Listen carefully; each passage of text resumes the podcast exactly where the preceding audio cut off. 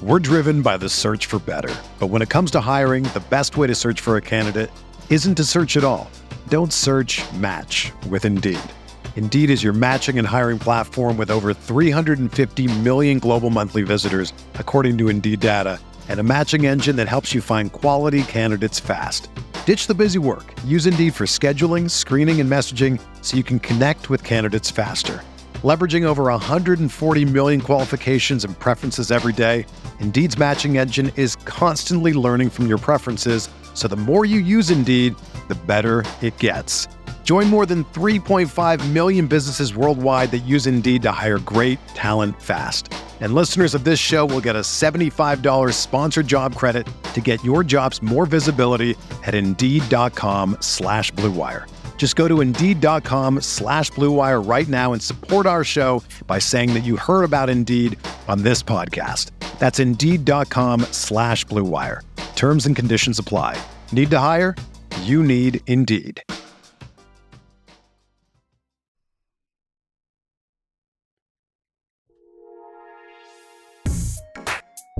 All right, guys, what's going on? Welcome to another episode of Talking Buffalo Podcast, part of the Blue Wire Network. I am your host, Patrick Moran.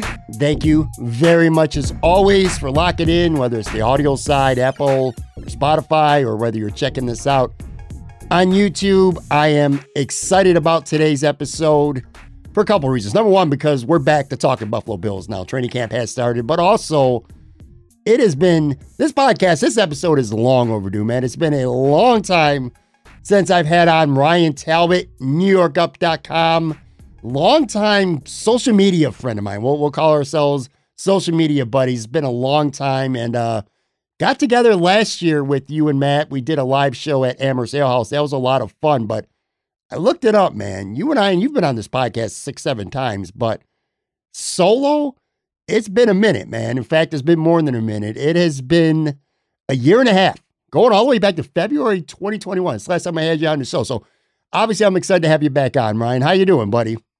Hey, I'm doing great. Thanks for having me. And I always have a good time chatting with you. Yeah, same here. And uh, like I said, the last time we got together was at Amherst Ale House. You know, and I remember that was fun because you guys did a show first, your own show, and then you did a live show with me, and we did it um, over some wings and they were good. You know, chicken wings are like the common denominator of everything. Like it's the one thing that everybody likes. Now, you know, food's always subjective, but who's going to go to Amherst Ale House or like Bar Bill? Now, you might have your opinions on what's the best of the best, you know, what's your Mount Rushmore or whatever. But you ain't going to Amherst Ale House or to, to like Bar Bill or almost. You ain't going to be like, these wings suck. They're always enjoyable, you know? No, 100%. I mean, we're very spoiled in this area. You can go to a lot of places, even even outside of Buffalo. There's some good wing spots even here in Olean uh, that I know I can get a consistently good wing. So for sure, this is a this is a great place to be if you love chicken wings. Yeah, and look, we're not. this podcast is not going to be about chicken wings, folks. Don't worry. We're going to talk plenty of Buffalo Bills. Before that, though, quickly. So the podcast that you guys are doing right now, shout the Buffalo Football Podcast, so well last Friday, I wish I could have went. I had to work, so I couldn't make it. But you and uh, Matt were at Resurgence Brewery for a live show. Um, you guys had Jeremy White was the guest on. Uh, Josh Reed was there. John Scott, Del Reid. Uh, how was that? How was that experience? I know you guys have done a, a handful of live shows, but this might have been your biggest one, live at Resurgence with those guests and and the crowd. How how was that? Yeah, it was awesome. I mean, listen, Resurgence is always pretty jam packed. So then you throw in uh, a live Bills show with a lot of support from the fan base, a lot of friends that showed up to give their support too. So I mean, a lot of background noise there, which is to be expected when you sure. do these live shows. That's that was the only knock that some people had when they were watching the live uh, version of it on YouTube, but we cleaned up the audio version a little bit. Was we're able to get uh, a little bit of that background noise out, but overall, excellent experience. Love Resurgence um and on a friday night you know what a what a great way to spend time with with matt some other bills media members and a lot of our friends. You know it was really cool obviously um the, the guys that you've had on i've all had them on this podcast at some point or another and you and matt kind of took like you guys were together and then he would have interview someone and then you would and I, for me what really stuck out was it was the last segment where you spoke with del And the reason why I say that is it just kind of it brings back a lot of memories. Like I, I said at the very beginning, I've known you for quite a while now through Twitter, man, well over a decade, pretty much at this point. And same with Del.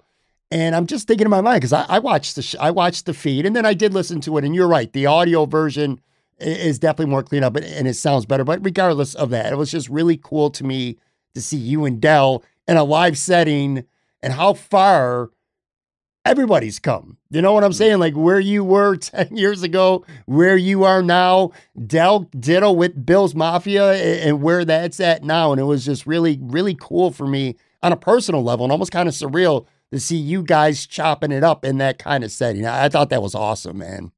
Yeah, no, surreal is the perfect way to describe it because I, I have known Del for you know the the beginnings of Bills Mafia, and mm-hmm. then he comes up with 26 shirts and he's doing so many good things for this community now. And it, it's an honor to be able to call him a friend but wrote for him at, as well at billsmafia.com now it's buffalofanbase.com uh, but we go back quite a ways and, and, it's funny you say that because i even had uh, two other guys show up there jonathan snyder and, and michael bunt or mike bunt uh, both of which I wrote with at a little site called Queen City Sports, one of the first sites that I wrote Bill's content for, and they were there to kind of come see me, have a little Queen City sports reunion. So it's really nice to see people that you've worked with from over the years, uh, get to catch up, you know, over some drinks. And uh, like I said, great night overall at Resurgence. Never gets old. It never gets no. old. It, it's, it's always fun. Talk about, before we get into Bill's stuff, and there's plenty of Bill stuff to talk about, talk about the growth of the podcast. So again, shout uh, the Buffalo Football Podcast. Just and I only want to talk about YouTube. Like I know you guys do very well on the audio side, but the YouTube stuff is kind of blowing me away because again, I still remember when you guys first launched this podcast. And it's been a while now. But sometimes yeah. it feels like it was just a month ago, you know, because time just flies when we're doing this stuff. And, you know, you guys were doing reasonably well early on, and then it kind of slowly over time grew. And now, I mean, man, you guys are murdering it now. You're on a lot. And I looked at like some of the numbers, and I really don't pay much attention to numbers because I don't, and I don't think anyone who's doing a podcast should ever be obsessed with numbers because they can really change and influence a lot of the things you do. And it shouldn't be like that. It shouldn't be about that. But anyway, I did look at your guys' numbers on some of these videos, and holy shit, man! I mean, you guys are pretty much now at this point. Anytime you put out a video, you're getting 2,500 to 3,000 minimum, and uh, roughly between like three to K per every show you guys do. And I've seen a handful of shows that have reached 10,000, even uh, 20,000. Talk about the growth that you and Matt Parrino have had on this podcast over time and where it started and where it's at now. Yeah, it's been pretty wild. And listen, you know, Matt deserves a ton of the credit. He came over from UFC and he had that video background. And one of the first things he said when he ended up uh, getting the job at NYUp and Syracuse.com was, you know, podcast video content it's the way of the future. Mm-hmm. um, he he stuck by that those beliefs and over time it said we said okay we need to start our own podcast and um, it, it went by a different name at first and, and we learned quickly you can't use like, like the word bills right in the right. the title. Um, so that was a learning experience but we we landed on shout a buffalo football podcast originally we were under the NY Up YouTube page, which was fine and, and that was great, but there'd be people there going to look at videos on anything that NY Up was covering. And that kind of got us uh, mixed in with a lot of different things. So we wanted to have our own specific channel. We've had that now for over a year and we're over 6,000 subscribers. You've mentioned it, a minimum of generally 2,500, 3,000 views each pod, which isn't it is impressive considering the fact that we're going live um, sometimes every other day, every day during times like this, training camp minus days off. So um, just last week we did a Monday, Wednesday, Friday. We did Sunday yesterday. That is for the first day of training camp. We'll go live today around three to four in that range. Any day there's a training camp practice now, we'll be going live. I'll be there with Matt Friday and Saturday this week. Uh, return to the blue and red on the fifth, and then I'll be going solo on the seventh uh, back in Rochester when Matt has something else going on. But Matt will either be there every day or I'll be there covering with him as well. So we'll have you covered with all your Bills news. It is um it is incredible to me again how it's been built over time. Like this building a channel, a YouTube channel like you guys have done, or building a podcast, any kind of brand, whatever it is, whether it's audio, whether it's video, it's not something that happens overnight. And with you guys, it's been about continuity, you know, the two of you together, uh, dependability. You know, you're going to get certain times, you're going to get your show, uh, consistency, good guests that you guys have on from time to time, and uh, personality too. I, I really think personality matters a lot. And uh, people know what they're getting with yourself and Matt. I watched your show. Um, so we're taping this, by the way, we're taping this Monday around lunchtime. So if anything crazy happens with the Bills later on on Monday, Ryan and I are taping this. In fact, Ryan, speaking of being busy, you're going to be doing your show a little bit later on, live, of course, whereas this is taped. But I did watch Sunday's show after the first day of camp. And this is what I'm talking about when it comes to personality and having a little bit of quirkiness because just talking straight bills after a while, there's enough outlets that it's like, okay, I, I, I get it, you know and you have differences of opinions, but it's kind of like the same topics. But what I like is sometimes, like I said, you guys just talk about off the wall shit. Like um, you brought up toilet paper because it, who was it? It was, it was Von, Von Miller. Miller. It was Von Miller who was complaining about the toilet paper in day one. So you bring that up, and literally in the middle, when you're bringing that up, Matt leaves the camera. He comes back with a roll of toilet paper because Matt's staying in the dorm rooms in Rochester, and he's showing you the toilet paper. Then he's giving you a tour around his little, uh, around his dorm room in his little makeshift studio that he made up. You know what I'm saying? I, I feel like the personality that you guys are bringing to the podcast is at least part of the reason. I mean, the football knowledge comes first and foremost, but the personality also plays a factor in why you guys are able to continue to grow your brand. Yeah, we, we mesh very well together. I mean, we both have families, young kids. Our kids get along really well when we get together. Um, but you know, it, it's tough juggling life in general. I know Matt's heavily involved with coaching his kids, sure. uh, as is his wife, and, and my kids are involved in different sports and activities, and we're all over the place doing things. But then Matt and I still have the time to text almost every single day to get together, do these pods. Um, we, have always clicked from day one, and then you know to, to the channel's success, the Bills fans deserve a lot of credit too. They're in there, they're very active they're asking questions. They can steer the conversation at times, especially right now where uh, the Bills aren't padded up. So it, there's some things to watch, things to be encouraged by. But really, once they're in pads, that's when you get a really good feeling of uh, who's going to be playing where, who's going to be doing what, who's for real, who's not. Because when you're not in pads, it's it's a lot easier to show burst, show explosion, look uh, like a different player, so to speak. But now with the fans interacting, asking us questions, they can kind of have more say in it. And, and you know, th- there's still things that Matt and I are learning about this. It was about a month, maybe a month and a half ago. Someone did a super chat. We had no idea what it was. Um, that's not something that we were familiar with at all. It just showed up in a different color on the screen. And we're like, well, you know, it looks like they paid for this. Let's get it up there and ask. And we're not encouraging fans right. to do that by any stretch of the imagination but it's just like we're still learning we're sure. still growing with this thing and, and, there's stuff that we still have to learn on a, on a day by day basis so that's another part of the cool part of this podcast from the video standpoint of you, you know it's so funny because your podcast has become so popular that sometimes it's actually hard to remember that you guys actually write and cover the team you know primarily you guys are reporters who write about the team but the podcast has become so popular at times on the surface. I'm like, oh, yeah, that's right. Ryan writes about the Bills. Matt writes about the Bills. They actually have articles. It's just, again, it's just, that's strictly because the podcast has just become so big and like must watch for a lot of Bills fans, you know?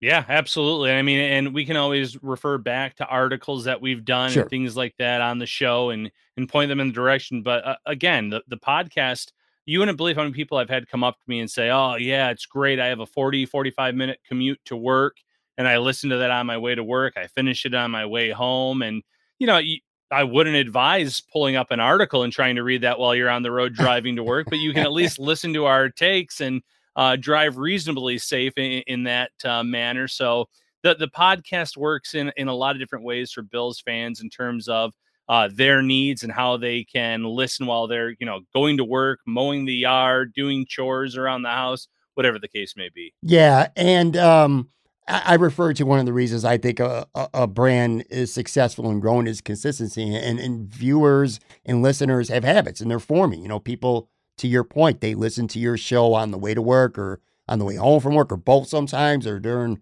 lunch hour. So having that consistency out there with the podcast means a lot. But anyway, all right, so let's get into some actual Buffalo Bills stuff. For the first time in seemingly months, anyway, there's actual stuff going on because now training camp has started.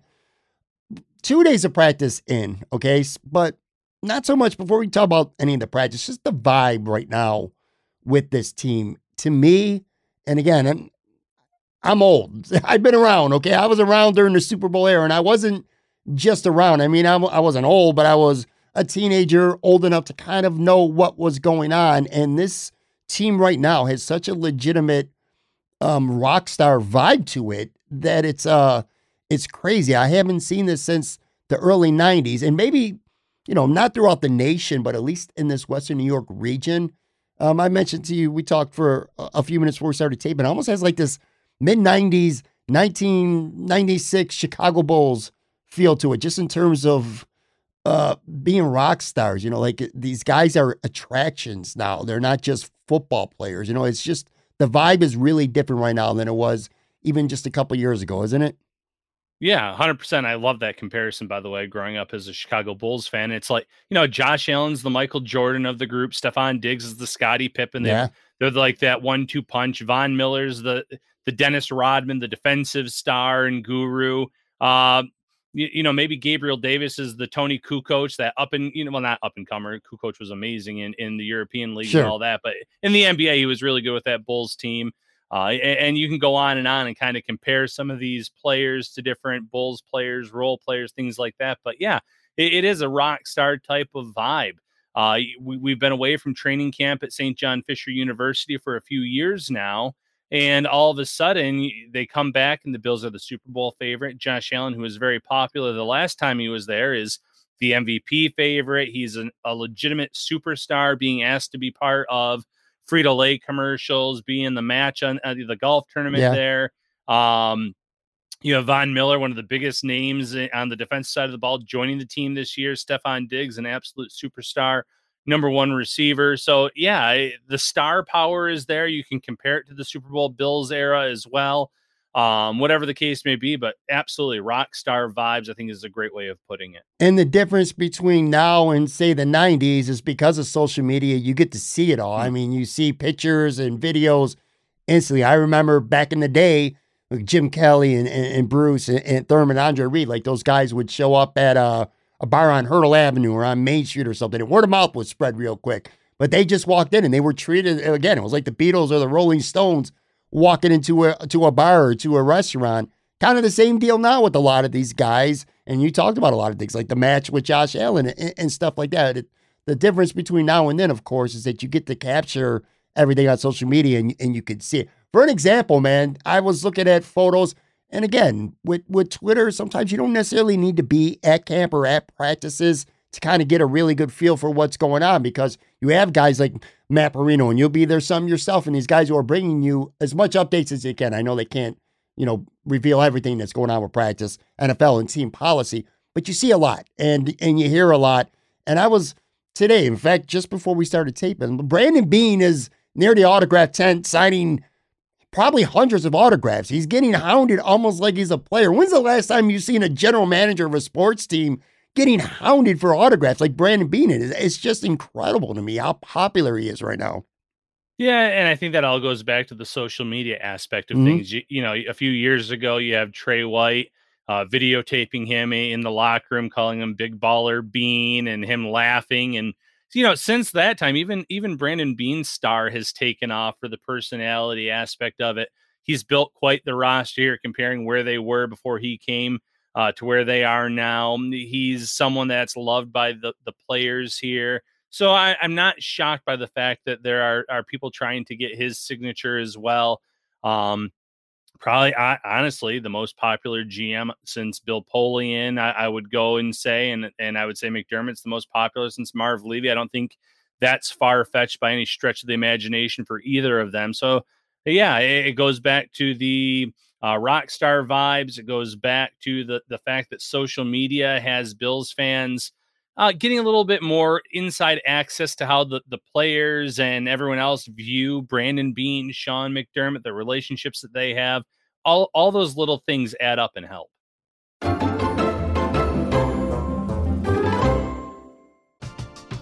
We're driven by the search for better. But when it comes to hiring, the best way to search for a candidate isn't to search at all. Don't search match with Indeed. Indeed is your matching and hiring platform with over 350 million global monthly visitors, according to Indeed data, and a matching engine that helps you find quality candidates fast. Ditch the busy work. Use Indeed for scheduling, screening, and messaging so you can connect with candidates faster. Leveraging over 140 million qualifications and preferences every day, Indeed's matching engine is constantly learning from your preferences, so the more you use Indeed, the better it gets.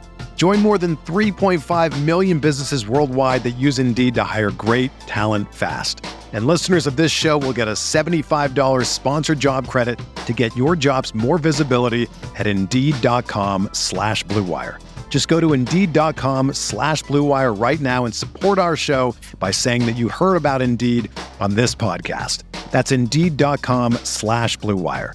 Terms and conditions apply. Need to hire? You need Indeed.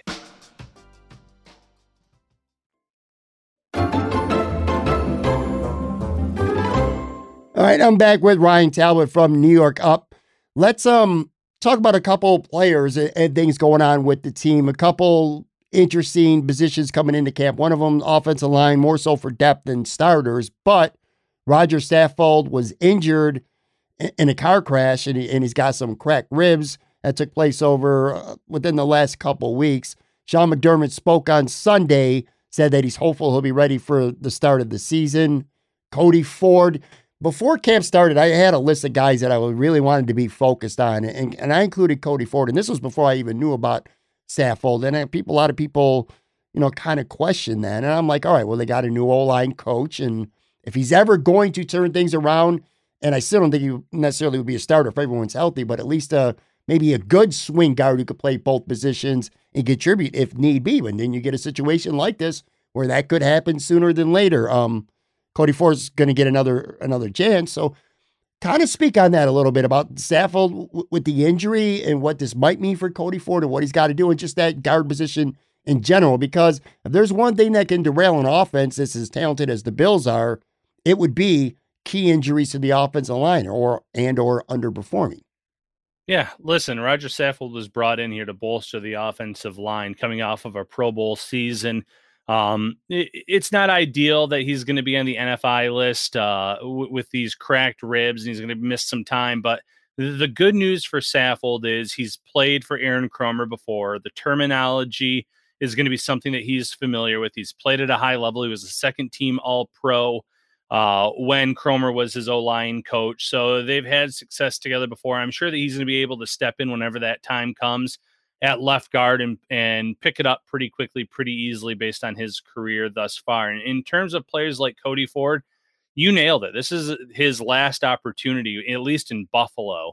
Uh, second round pick, someone that was supposed to be a starter for this team. It hasn't worked out, hasn't materialized. He's dealt with a lot of injuries in his career with Buffalo when he was drafted, a few off seasons. He's dealt with things that have lingered uh, where he hasn't had a, a true chance to show what he can do. And the good news for Ford this year is he was healthy this offseason. He was able to really train and work on his craft. He's getting a new O line coach that has a history of getting the most out of his players. So I wouldn't say the odds are in his favor based on what we've seen over his career, but there's a chance for him to turn things around in Buffalo and show that he should be part of that long term future, even if it's in a reserve role as, as that first guy off the bench, like you mentioned. Uh, the Bills have other options as well. They love players that have versatility that can play inside, outside, that can play all three interior line spots. So it's not just going to get handed to Ford if he is going to be, you know, in terms of being the first guy off the bench, but you you nailed it. There's an opportunity here for him to show that he can contribute and be a valuable role player for the Bills in 2022. Another guy I want to talk about, Tre White. We all know he's working his way back from the torn ACL last year. Uh, Sean McDermott said, I'm going to read his quote. It's not a long one. He said on Sunday after practice, uh, he's on schedule. He looks really good. He's working his tail off. And I mean, Tre is a consummate pro. So that has not changed. And we're just excited to get him back when we can get him back. Now, we've seen last year, I mean, Trey White is a critical player to the Bills. We all know that. He's an all pro um, cornerback. But we've also seen the Bills play well before the Kansas City game last year, defensively at least, um, in the playoffs. So we know that the Bills are capable of playing games and playing well without Tre White. But just speak of his importance to the team, where you think obviously you don't know, and it's too early to know if he'll be back before the season opener. But where do you think he's at right now in um his progress coming back from injury and his role that a healthy Tre White will play for a secondary that's going to have, in all likeliness, next to him, alongside him, I should say, a rookie corner.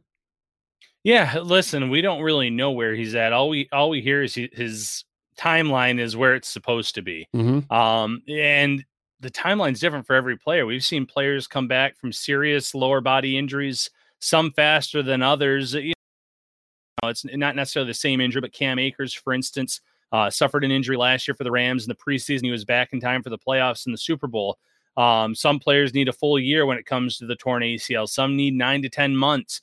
Uh, so we really don't know where he's at. The fact that you see him working off to the side on the bike, you saw him running on, on the sidelines a little bit. That's encouraging.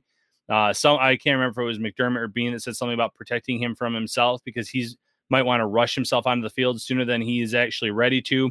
So that's what the training staff's going to be there for. The medical staff, they're going to really get a good evaluation on him, and they're not going to rush him into the lineup. You do want him out there sooner rather than later, even though they're playing a lot of teams that I think might try to challenge them by running the ball. There's still week one against the Rams. Uh, and if, if you could have a Tre White out there, that'd be a great game to have him because while they aren't the same team as one year ago, they won't have Odell Beckham Jr. Uh, Robert Woods was on that team at one point last year. They still have some talented players there. Obviously, Cooper Kupp. Uh, they added Allen Robinson. They have some talented pass catchers. That'd be a game where Tre White would come in handy. A week three against Miami with Tyreek Hill there. Tyreek Hill has gone on record saying that White's one of the, the top five cornerbacks that he's played against in his career. And you know, look at the regular season game against the Chiefs last year versus that playoff matchup. I don't think that we talk about 13 seconds or anything if Tre White played in that game. I think the Bills win that game and, and they win it uh, by by more than a score. And you're not worried about what could happen in those last few seconds if Tre White were able to play. Uh, the, the Bills defense had no answer to the passing game in, in that playoff matchup where they, they played pretty well uh, in, in the regular season. So two games right out the bat, you'd love to have him, but you can't rush him out there. So if, if that means rolling out the first month of the season with Dane Jackson and Kaiir Elam, the rookie that you mentioned, so be it. Luckily, you have a duo of all pros at the safety position. You have Taron Johnson in the slot, one of the most, if not the most underrated Buffalo Bills player on this roster in terms of what he does and how good he is. So it's not a situation where I, I think the Bills are going to be 0 and 4 or anything like that. If that's hypothetically how many games he's out, they've shown that they can play without him, but they can go to a completely different level if White is healthy and he's in that lineup. I want to talk about one of those all pro safeties when you mentioned that position, of course, Jordan Poyer. So, over the course of the last couple months, again, the two things that I feel like could always bring any team down, not just the Bills, but any team is A, injuries, of course, and also B, maybe an outside distraction that comes into the locker room and can become a problem. We were worried, or at least a lot of people were worried, myself included, I'll throw myself among them, that was worried about Jordan Poyer even showing up to a mandatory minicamp not too long ago because of the contract. We all know he wants a new contract. And Drew Rosenhaus is actually in Rochester right now. He was on the field at practice on Sunday. But anyway, he, a deal hasn't been done as of now, at least anyway. But he did show up. And then come training camp. Again, I'm more like, is he going to show up day one of training camp? The answer resoundingly was yes. Jordan Poyer is in camp. He did not hold out. Um, he said he never really thought of holding out. Um, again, Drew Rosenhaus is there. Now, does that mean a deal is imminent? Not necessarily so, but I don't know. I look at it as a good sign. There seems to be motivation on both sides to get a deal done, right? Yeah, 100%. And and I don't want to sit here and, and say with certainty that a deal is going to be done either, but you, you just mentioned it. Look at the clues. He didn't hold out during mandatory minicamp. He didn't hold out during uh, the pre or the preseason training camp. A- and you have his agent in town. He's saying all the right things about wanting to be a leader for this team. You've heard nothing but positive things from Sean McDermott and Brandon Beane. Uh, you hear the teammates of Jordan Poyer speaking up on his behalf in terms of how important he's been. So he's doing everything the right way. The fact that the agent is here, like I said, it doesn't mean that as soon as we're done taping this, that a deal is going to be announced in, in, a few hours or anything like that. But you'd like to think that Rosenhaus isn't just here for a garbage plate. He's he's likely here to kind of get a little bit closer to getting a deal done. Being face to face with the, the GM, I think that obviously helps sometimes in negotiations in terms of sticking points because that might be what it's down to right now. It might just be a, a, few sticking points in terms of the language and, and things of that nature. And when you're face to face, it's a lot easier to work those differences out.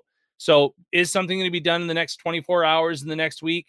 Who knows? But I think there's a lot of positive signs telling you that it's trending in the right direction. Jordan Poyer is 31 years old. Can you throw that number in the garbage when it comes to his age based on the way he played last year? Uh, some of the comments that Sean McDermott and especially Brandon Beane have said, not just about Poyer, but Hyde as well. When it comes to age, yeah, they're getting up there, but they're still playing at high levels and I think the term was foreseeable future, I think Brandon Beane used when he talked about the safety still being able to play at a ridiculously high level. You you look at the importance of a Jordan Poyer to this defense, what he brings in terms of productivity. And again, with Tre White, maybe he isn't ready at the start of the season, and you got two younger corners. To me, that makes Jordan Poyer even more important to the team. Yeah. And, you know, when it comes to age, I'm not as concerned about the age of safeties as I am, for instance, cornerbacks. You mm-hmm. know, how many cornerbacks have you seen hit 30, 31, and then their play declines in either one, uh, they're quickly out of the league and or they're on a new team, uh, or two, they convert to safety. We've seen that happen where cornerbacks convert to safety, and all of a sudden they, they have a rebirth of sorts and they have a few more extra good years left. Uh, that's not to say that safety is easier than cornerback. I'm not trying to downplay sure. the role of Poyer and Hyde by any stretch of the imagination. But I think that Poyer, one being 31, uh, isn't a huge deal in, in terms of what, you know, the fact that he plays safety. But two, look at his early career in, in terms of with the Browns. When he was with the Browns, those first few seasons, he was not a regular every down starter. It wasn't until the last season uh, where he suffered the season ending injury that he was a starter on that team. So he didn't come over to Buffalo with a lot of, of wear and tear on his body in terms of playing uh, in the NFL. Now he comes to the Bills and he's been an every down starter essentially since year one in 2017. So, yes, he's played a lot over the last few years, but he's coming off of an all pro season. He's coming off the best season of his career. So, it's hard to sit here and kind of uh, predict or say with certainty or even with any kind of bravado that he's going to be worse this year or next year and that you're going to see a steep decline in his play because of how he's looked the last few years, but specifically how he played in 2021. Ideally, if you were Brandon Beane, and let's not talk about what the pay would be, but if you could re- if you could resign him or you could extend him, what do you think is uh on top of this year? Maybe are you looking two to three years maximum? That's what you'd like to get out of him. Again, we'll put money aside, just in terms of length. I think two years, yeah, two, three two years is what I would be looking at because listen, you, you do have young guys on this roster that you need to evaluate. You don't just want to see these players that you've drafted walk away and not know what they have. You you do have a Damar Hamlin, you do have a Jaquan Johnson.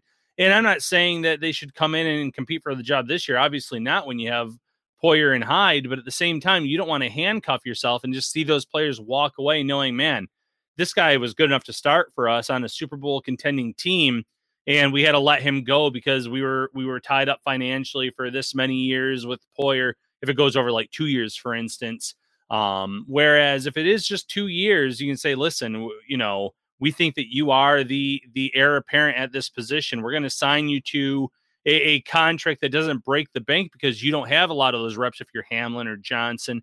Uh, but we're able to go down the road and renegotiate that if you're as good as we think you can be. Okay, one more position I want to talk about, and, then we'll get out of here, and that's wide receiver. Nate Geary from WGR, my our good buddy, who might get one or two of his fingers broken if he actually follows through on Reid Ferguson snapping a ball to him pretty soon. But anyway, he brought up a, a good point on Monday before we started taping this when it comes to wide receiver, and I said, well, maybe it's a good point. It's one that I certainly thought as well. And he was talking about Jamison Crowder and he said something along the lines, I'm paraphrasing a little bit, but he was under the assumption Jamison Crowder was going to walk off the bus and be the de facto starting number three wide receiver on, on this football team. But maybe that's a little bit premature because taking an awful lot away from Isaiah McKenzie by automatically assuming that Jamison Crowder is coming in and automatically is the number three. Now, just a brief update. I don't even know why. It's again, it's early Monday, but I know Jamison Crowder did not practice on Monday with the Bills. But is it premature to kind of anoint Jamison Crowder as the number one three? Are are we taking a little bit too much away from Isaiah McKenzie, or are you still like pretty highly confident, like I was anyway, that Crowder's here because he's basically taking over Cole Beasley's position? No, I, think Nate raises a great point. And listen, when they signed Crowder, I thought that he was going to be the number three, but split the role to a certain extent with Isaiah McKenzie. So the, the two of them would kind of take on a hybrid role of, of what Cole Beasley was for this team. Uh, that being said, you know, it, it's still early. They're not in pads, but Isaiah McKenzie, according to all reports, has been heavily involved. He, he's been a big part of this offense. He's not doing certain drills with the team.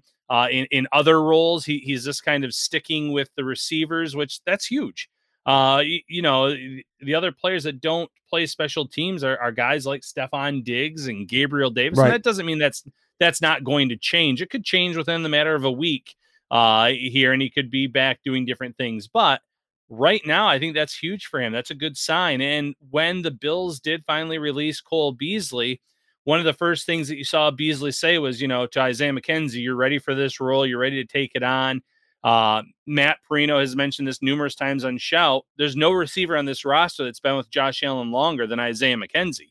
He was here, um, you know, even before Allen. He, he's been a part of this team, uh, he, or, or with Allen, I should say. He's been here before Diggs and everyone else. So, you know, they've built up a rapport. Maybe year one obviously wasn't him being heavily involved in this offense by any stretch of the imagination, but they know each other's personalities. They know what what each other like. You saw what they could do in that game against the Patriots last year in uh, in the regular season when he was going against man defense, just getting open all day long, making big catches, not making any mistakes. So th- there's a reason that McKenzie deserves the opportunity to win that job outright, and then make uh, Jamison Crowder kind of the uh, reserve slot receiver, that player that can come in and still produce.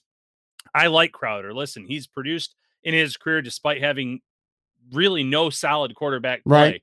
You insert him in Buffalo with the MVP leading candidate of the league, and I think he can put up great numbers. But if he's not going to be on the field, if he's going to struggle at all, and maybe this was just a one day deal, we'll kind of wait and see on that. Uh, as you alluded to, what was often on a bike today on the on the bike, um, you know, the the best ability is availability or whatever the saying may be. The Bills love players that are available to them. That could not only open the door for Isaiah McKenzie to win the slot job outright, it can open the door for a guy like Khalil Shakir to get more involved in this offense earlier, sooner rather than later. And listen, two days of camp is just two days of camp, but Shakir has looked the part. He's looked very good so far. Yeah, I would uh, point out Sal Capaccio put out a tweet after practice here on Monday that uh, Khalil Shakir had a, a very strong day. And to your point with Isaiah McKenzie, and, and I apologize, I should be accrediting this stat to someone because I saw it on Twitter. I just, to be honest with you, I don't remember who put it out, but I, I, I got the stat. McKenzie played more than 33% of the snaps just once all season last year in 2021. That was week 16 when Beasley was out. In that game, McKenzie caught 11 of 12 targets for 125 yards and a touchdown. And again, that was the only game all season where he played uh, more than 33% of the offensive snaps. One guy we haven't mentioned, but he's a name, so he's at least worth mentioning, is Tavon Austin. Now, I had a conversation with Aaron Quinn a couple weeks ago, and he doesn't seem to think much of his chances of making this roster at all. Again, I know it's very early. They're not even in pad yet. Injuries could happen, but right now you look at this roster, I don't think there is an awful lot of positional battles to, to make the 53, really maybe a couple. Uh, is he one of them? Do you think realistic is this guy got a, a real good chance of making his team, or is his path uh, to this roster going to be very, very difficult? No, I, I, think he has an opportunity to make this team. Yeah. Now, mind you, are, are the Bills going to just give up on Isaiah Hodgins or Marquez Stevenson? No, they're going to give both of those players every opportunity to win one of those final wide receiver jobs. They were both draft picks by by this regime. That being said, Stevenson's had some issues with drops in in his rookie season. He had some uh, earlier this spring. Isaiah Hodgins, it's been injuries. It's just been inconsistency. Uh, And, you know, Tavon Austin has not been a big stat producer in the NFL since early in his career with the Rams. So I can't sit here and say that he's produced uh, more recently than either of those guys. It's been a, quite a few years, but he came in the spring. He looked great. He's come into two training camp practices. He's looked very good. We'll see what he looks like when the pads come on. But the Bills want someone that A can maybe handle punt return responsibilities. I'm not saying the job's his, but he has a history of doing that. And two, they want someone that can stretch the field from time to time. The the Bills primarily are going to have Stefon Diggs, Gabriel Davis, uh, McKenzie or Jamison Crowder in the slot, Dawson Knox out there. But you want to have a, a few plays here and there where you can put someone like a Tavon Austin in who can stretch the field and open things up underneath, or get a, a, um, a favorable matchup and really throw the ball downfield to him, see what he can do. And, and there's very limited guys with that type of speed. Stevenson's one of them, but if he can outplay Stevenson, then yeah, I think there is a path for Austin to claim that final spot, especially because he brings some special teams ability to this roster as well. And, and the Bills covet that. For people who are either going to go to a practice in Rochester or for people who follow, you know, every nugget of information they can get their their eyes and their ears on when it comes to this team, who are one or two guys that like we haven't discussed, or maybe just generally speaking, whether it's you and Matt or other shows, that not a lot of time seems to be spent on these guys, but one or two guys that like you're personally really intrigued by that you think could be players that are worth watching that maybe aren't necessarily getting the uh the hype that some of these other guys are getting. Yeah, Tim Settle. Uh, Tim Settle is the first one that mm-hmm. comes to mind. I, am a big Tim Settle fan. Um, you, you, know, I've I don't know why I've watched a lot of Washington Commanders games over the last few years, but somehow I have. and he's someone that always popped on the screen to me. And back in 2020, when I was doing uh, trade candidates, he was I wrote an entire article on Tim Settle saying, "Listen, here's someone that is on a rookie contract for a few more years, a really favorable contract, but he's stuck behind an entire defensive line of first round picks." the the opportunity wasn't there necessarily for him to win a starting job. Now, is he going to win a starting job in Buffalo this year? Probably not. You have Ed Oliver, you have Daquan Jones, who's that true one technique. Uh, but Tim Settle can be the first defensive tackle off the bench in terms of getting a lot of snaps in in the Sean McDermott rotation, and he loves rotating defensive linemen. And he even showed off the edge at times with Washington that he could get after the the quarterback. And that's impressive for a guy his size. I, I really like Tim Settle from the player's perspective, what he brings from an energy perspective. Kind of reminds me a little bit of what Jordan Phillips brought to this team, who's now obviously here once again. Uh, offensive side of the ball, you know, I, I, think he's starting to get talked about more and more. James Cook, I, I, think maybe will be on the field sooner than even I expected when they drafted him. I always look at this, what this team has done over the, the course of the Brandon Beane, Sean McDermott era, and it's pretty much if you're a rookie, we're not going to get you onto the field unless we have to. They didn't want Josh Allen on the field as a rookie, but they had to get him out there at a certain point when injuries took place. They had to get Tre White out there immediately, uh, Tremaine Edmunds out there immediately because there were just holes on the roster there. But a lot of these other young first year, second year players, they ease them in. They brought them along slowly. Look at the first two picks last year Greg Rousseau, Boogie Basham. There wasn't a need to force them onto the field when you had Jerry Hughes and Mario Addison. They were part of a rotation. They didn't have to force them on. You have Devin Singletary right now. You have Zach Moss to a, a, um, a lesser extent. But James Cook is is one, the best pass catching back on this team already. He proved it at Georgia. He's had some moments in the spring. He's had some moments here early in training camp. He's going to have a role right out of the gate as a pass catching back. Now, it's not going to be completely predictable. Every third down, you're going to roll him out there. You're going to get him out there on some earlier downs as well. But I thought the Bills were going to ease him in. The more he impresses, the the faster I think he's going to get out there. And, and the one thing I'll say about him too as a runner, he brings that burst. If he can get past that that first wave of defense, I, I think that he can break off some really big gains. And he's coming from a Georgia team where he was not the the main back. They had a rotation of backs. So his legs are still fresh. You're not getting someone that is entering the league with all these reps under their belt and, and um, that affects young running backs sometimes entering the league where they, they were the main back at their college for three, four years. That takes a lot of tread off off the tires, so to speak. I think James Cook has a lot to bring to the table, and he's someone that's going to play a much bigger role than even I envisioned when they first drafted him. That excites me as well. All right, so before I let you go, Ryan, besides being uh, sharing um, a lifelong fondness for football, you and I are both lifelong WWE and professional wrestling fans. And uh, a very big bombshell recently with Vince McMahon um, paying off millions of dollars to a couple women over alleged affairs in the past, which has led to a lot of other stuff. And now, ultimately, shockingly, on Friday, Vince McMahon is retired. He announced his retirement. He's done. Uh, not just as CEO, but also creative control. And shortly before we started taping this podcast today, we've now learned that Triple H is now head of creative at WWE.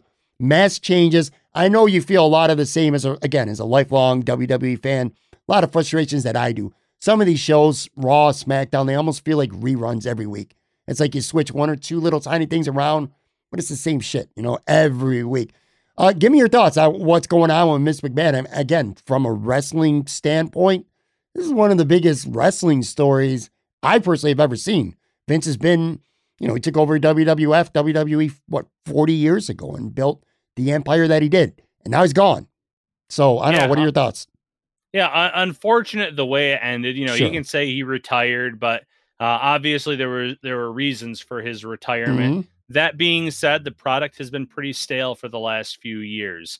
Um, it, has been the same main eventers. It's been the, the belt on the same two guys essentially between Lesnar and now Roman Reigns. And, and, listen, I think this is the best Roman Reigns we've had. So th- there's been some good involved with that, putting him with Paul Heyman, putting him with the Usos. I, I think that's great, but it's also kind of run its course a little bit. He's a part timer now based on the new contract. You got to get some fresh guys in there, some legitimate competition. You got to change things up. And that's kind of where Triple H comes in. Um, I, I, still watch the product. My son is a diehard wrestling fan. He's watching Raw, SmackDown, AEW, the pay per views uh, and not so much NXT 2.0, but when it was NXT under Triple H, we mm-hmm. watched that maybe even more than any of the other shows uh, put together because it was it was fun. The characters sure. were great. The wrestling product was outstanding. Uh, so I think that he's not going to tear everything down that's going on on Raw and SmackDown, but he's going to build up some different characters in, into main eventers. He's going to make the product more interesting. You're not going to have the same match three, four weeks in a row, um, which even the New Day have poked fun at in recent interviews and things like that when they've been on Raw. How it's it was the same exact feuds over and over and over again, and and really, what is that proving? What is that uh, really doing for the product? It's oh, I, I've seen Bianca versus Carmella a hundred times. I've seen these two matches uh, a uh, hundred times over. I'm kind of bored with it. You click the channel, you turn it off. Triple H is going to help this product. I, I don't think it's necessarily going to happen overnight. Obviously, there's already things in place. There's already card built up for uh, SummerSlam. So you, you kind of have to work with what you've already got to a certain extent. But he's going to help some of these young guys. Uh, Gunther, who I still call Walter, uh, I could see him bring him along at an accelerated rate. And listen, you need someone to be his mouthpiece to talk for him, but he is someone that's kind of entertaining to watch in the ring for the physicality aspect of it. Uh, you have young guys in all of these shows. You have young guys waiting in the wings that I think, given the opportunity, can end up being uh, main event prospects in, in, the WWE. You still have hands that I, I, would love to see getting more involved in the, the title picture again. Older guys who have been there and established Seth Rollins, AJ Styles. Uh, AJ Styles, it feels like the last few years have been a waste for him. Sure. And and to his credit, I'm sure he's been nothing but a good soldier about helping bring along these younger people and do the right thing. Uh, but there's just still so much talent there that I think that they they missed some opportunities for him as a singles competitor. Maybe this is a good thing for your Damian Priests and your Finn Balor's, um, who I, feel like Finn Balor with Vince McMahon could only go so far in each product. I know he was the first Universal champ, but since that point, it's, it's been kind of stale for him. So I, I think that even some of these guys that have been around for a while, you can see them getting elevated, getting more opportunities to show that they can kind of run with the ball. And even though he's much older than everyone else that I mentioned, I would love to see Edge get one more run. Uh, I, I, thought they had an opportunity to do that when he won the Rumble. Obviously, when you you put him up in that match uh, against Roman Reigns, and uh, that time I, oh, I keep wanting to say Bryan Danielson, but uh, Daniel Bryan, uh, you kind of knew the outcome ahead of time. But yeah, th- there's still a lot of talent there for for Triple H to work with, and I'm excited about that. Me, me too. And it it isn't going to happen overnight. Like I've seen some people on Twitter, some wrestling fans already really excited about watching Raw tonight because they think they're going to get some kind of extreme makeover right away. Not going to happen. Not that quickly. The problem, and you're right, it is the same. It's Lesnar and it's um it's Roman Reigns and to some extent Seth Rollins and Randy Orton, and then it's everybody else levels below. And probably the most annoying thing for me over the last three to five years or so with WWE is you do get guys like AJ Styles, although it's not been the last couple years, like you said, it's kind of his last few years have been a waste. But like Kevin Owens or Cesaro when he was here, soldiers like you spoke of, they'll carry the company for chunks of time during the calendar year, like say maybe September through January. But then every year when it gets to be Royal Rumble time and the build up to WrestleMania, that's where you'll see the Cenas come back or the Goldbergs come back. And it's the same people in the same main event matches every time. I'd like to see guys like uh, Kevin Odom. I mean, this year, Kevin Owens with Steve Austin close out WrestleMania. And that was really cool. But you know what I'm saying? Some of these guys get elevated for a while, but then they get pushed right back down when it gets to be money time, when it gets to be WrestleMania season.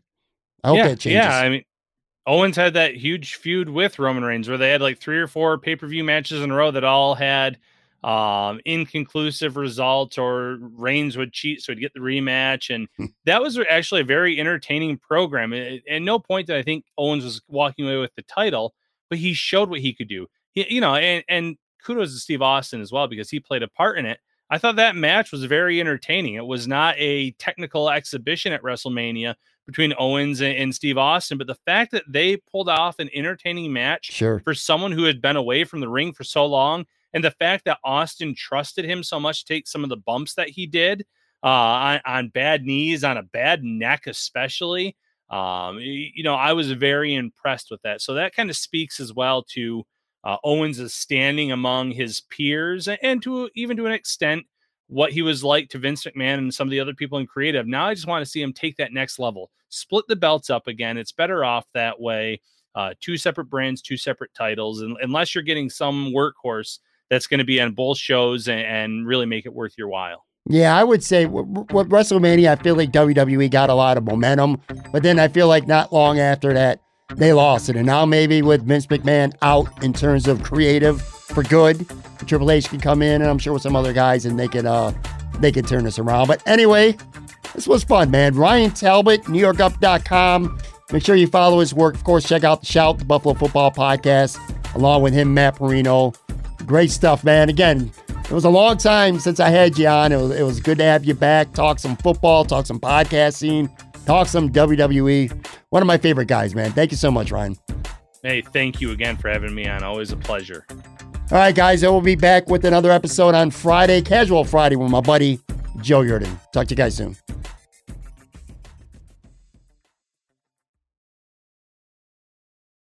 Everyone is talking about magnesium. It's all you hear about. But why? What do we know about magnesium? Well, magnesium is the number one mineral that 75% of Americans are deficient in. If you are a woman over 35, magnesium will help you rediscover balance, energy, and vitality. Magnesium supports more than 300 enzymatic reactions in your body, including those involved in hormonal balance. From functional medicine doctors to mental well being and female hormone experts, we all know that magnesium is the one mineral to improve all aspects of well being and health. But which one? Magnesium Breakthrough from Bioptimizers, the trusted choice recommended by leading experts with seven best absorbed forms of magnesium to ensure your body receives the support it needs for overall well being. Go to bioptimizers.com slash balance today and use code BALANCE10 for 10% off. Support your journey to wellness at B-I-O-P-T-I-M-I-Z-E-R-S dot com forward slash balance. Magnesium Breakthrough from Bioptimizers, your foundation to optimal health and vitality.